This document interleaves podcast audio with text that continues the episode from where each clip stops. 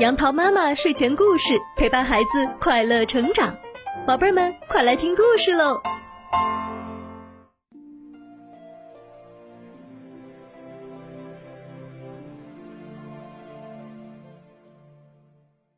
嗨，小朋友们，你们知道重阳节吗？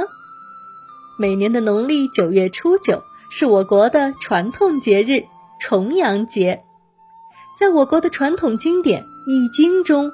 把六定为阴数，把九定为阳数。九月初九，日月并阳，两九相重，所以将这一天称之为重阳或重九。我国各地庆祝重阳节的活动也多彩浪漫，一般包括观赏菊花、饮菊花酒、出游赏景、登高远眺。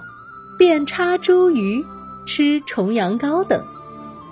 三国时期，魏文帝曹丕在《九日雨中谣书》中就已经明确写出了重阳的饮宴，而近代文人陶渊明也在《九日闲居》中记载了菊花和酒的故事。因为陶渊明以隐居、作诗、饮酒、爱菊出名。所以后人也纷纷效仿，久而久之就演变成了重阳饮酒赏花的习俗。相传，重阳节登高的风俗起源于东汉时期，到了唐代更为出名，有很多诗人都以重阳节的习俗作诗。杜甫的《七律·登高》就是写重阳登高的名篇。到了明代的九月重阳。皇帝不仅要登高，而且皇宫里上上下下都要吃花糕庆贺。后来，这些各具特色的重阳风俗也就流传至今。那今天呢，杨桃妈妈还想给小朋友们介绍一首和重阳有关的古诗，那就是由唐代的诗人王维写的《九月九日忆山东兄弟》。九月九日忆山东兄弟，唐·王维。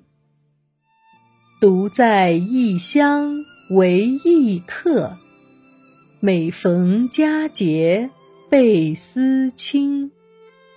遥知兄弟登高处，遍插茱萸少一人。这首诗的意思是说。一个人独自在他乡做客，每逢节日就会加倍思念远方的亲人。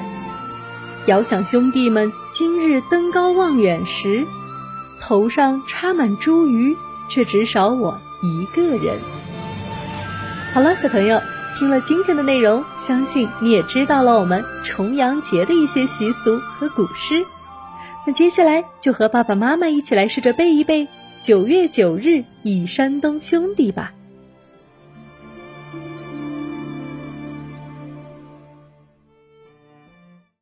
今天的故事就到这里，欢迎关注微信公众号“杨桃妈妈睡前故事”，收听更多好故事。宝贝儿，晚安喽。